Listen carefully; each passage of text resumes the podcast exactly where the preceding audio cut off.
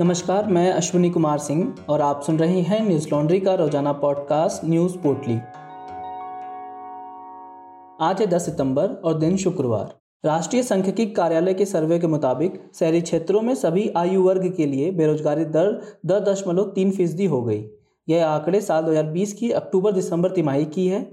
NSO द्वारा जारी किए गए आवधिक श्रम बल सर्वे में यह आंकड़ा सामने आया है। एक साल पहले इन्हीं महीनों में यह दर सात दशमलव नौ फ़ीसदी थी। नौवे आवधिक श्रम बल सर्वे के अनुसार शहरी क्षेत्रों में सभी उम्र के लिए बेरोजगारी दर 2020 की जुलाई सितंबर तिमाही में तेरह दशमलव तीन प्रतिशत थी।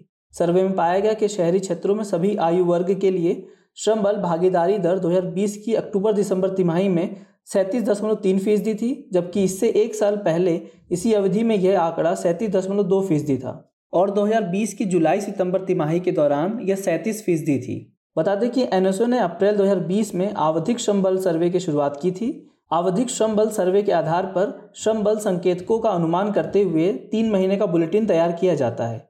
वहीं Centre for Monitoring Indian Economy ने अपनी रिपोर्ट में बताया कि अगस्त महीने में 19 लाख भारतीयों की नौकरी चली गई।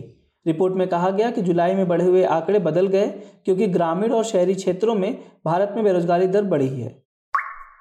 बहुजन समाज पार्टी की प्रमुख मायावती ने घोषणा करते हुए कहा कि बसपा की कोशिश होगी कि किसी भी बाहुबली और माफिया आदि को पार्टी से चुनाव न लड़वाया जाए।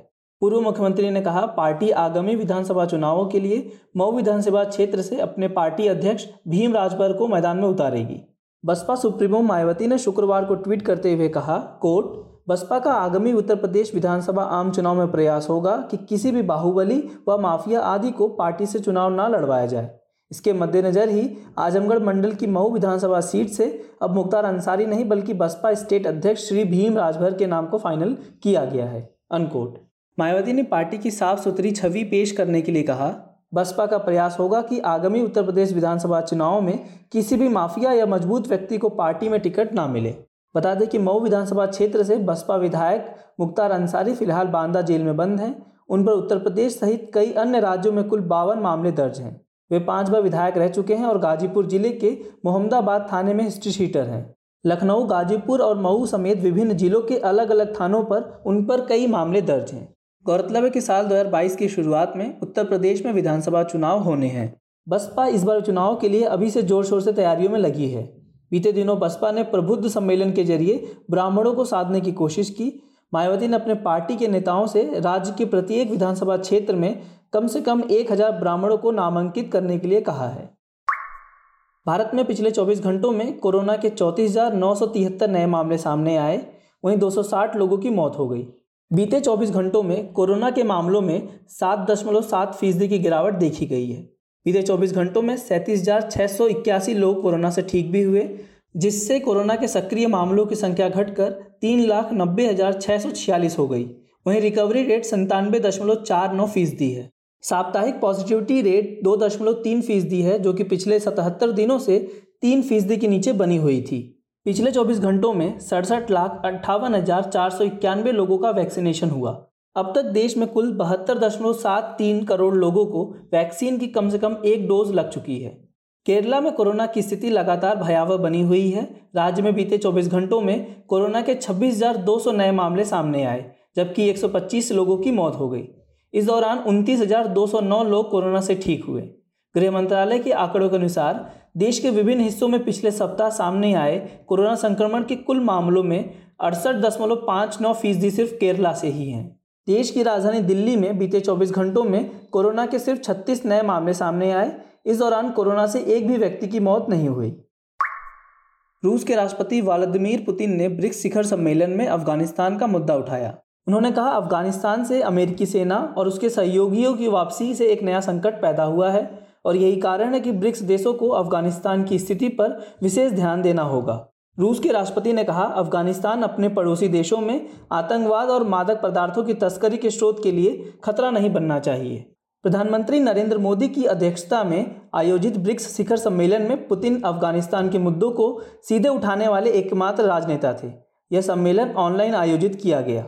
सम्मेलन को संबोधित करते हुए प्रधानमंत्री नरेंद्र मोदी ने कहा, हमें यह सुनिश्चित करना होगा कि ब्रिक्स पंद्रह वर्षों में और अधिक परिणाम दे। भारत ने अपनी अध्यक्षता के लिए जो थीम चुना है, वह यही प्राथमिकता को दिखाता है। पीएम ने कहा, इस साल कोविड की स्थिति के बावजूद 150 से अधिक ब्रिक्स बैठकें और कार्यक्रम आयोजित किए गए। इनमें से 20 से अधिक मंत्री स्तर के थे, जिसमें हमने ब्रिक्स एजेंडे का विस्तार करने की कोशिश की। यह दूसरी बार है जब प्रधानमंत्री मोदी ब्रिक्स शिखर सम्मेलन की अध्यक्षता कर रहे हैं। इससे पहले उन्होंने 2016 में गोवा में आयोजित शिखर सम्मेलन की अध्यक्षता की थी, जबकि यह तीसरी बार है जब भारत 2012 और 2016 के बाद ब्रिक्स शिखर सम्मेलन की मेजबानी कर रहा है। बता दें कि अफ़गानिस्तान में तालिबान के सत्ता में आने के बाद से ब्रिक्स नेताओं की यह पहली बैठक है। संपत्ति के मालिकाना हक को लेकर सुप्रीम कोर्ट ने शुक्रवार को एक बड़ा फैसला सुनाया। कोर्ट ने कहा रेवेन्यू रिकॉर्ड में संपत्ति के दाखिल खारिज से ना तो संपत्ति का मालिकाना हक मिल जाता है और ना ही समाप्त होता है।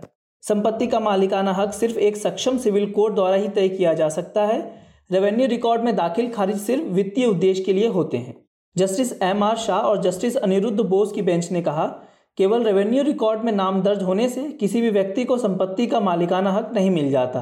केवल इस बुनियाद पर कि उसका नाम रिकॉर्ड में मौजूद है, ये तय नहीं किया जा सकता। बेंच ने कहा रेवेन्यू रिकॉर्ड में नाम दर्ज होने के पीछे मुख्य कारण वित्तीय उद्देश्यों को पूरा करना है, जिनमें भू राजस्व का भुगतान शामिल है। केवल इस एंट्री को मालिकाना हक का आधार नहीं माना जा सकता।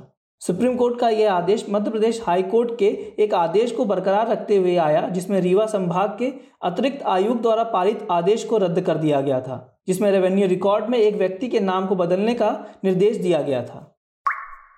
न्यूज़ लॉन्ड्री सौ प्रतिशत विज्ञापन मुक्त प्लेटफॉर्म है, जिसका मतलब है कि हम किसी भी सरकार या कॉरपोरेट से विज्ञापन नहीं लेते। हम आपके समर्थन से चलते हैं। हम ऐसे ही स्वतंत्र होकर काम कर सकें, उसके लिए न्यूज़ लॉन्ड्री को सपोर्ट करते रहिए। न्यूज़ लॉन्ड्री को सहयोग करने के लिए Hindi dot Newslaundry dot com पर जाएँ और सब्सक्राइब करें और गर्व से कहें, मेरे खर्च पे आज़ाद हैं खबरें। आज बस इतना ही। आपका दिन शुभ हो। नमस्कार। न्यूज़ लॉन्ड्री के सभी पॉडकास्ट ट्विटर आई और दूसरे पॉडकास्ट प्लेटफॉर्म पे उपलब्ध हैं। खबरों को विज्ञापन के दबाव से आज़ाद रखें। न्यूज़ लॉन्ड्री को सब्सक्राइब करें।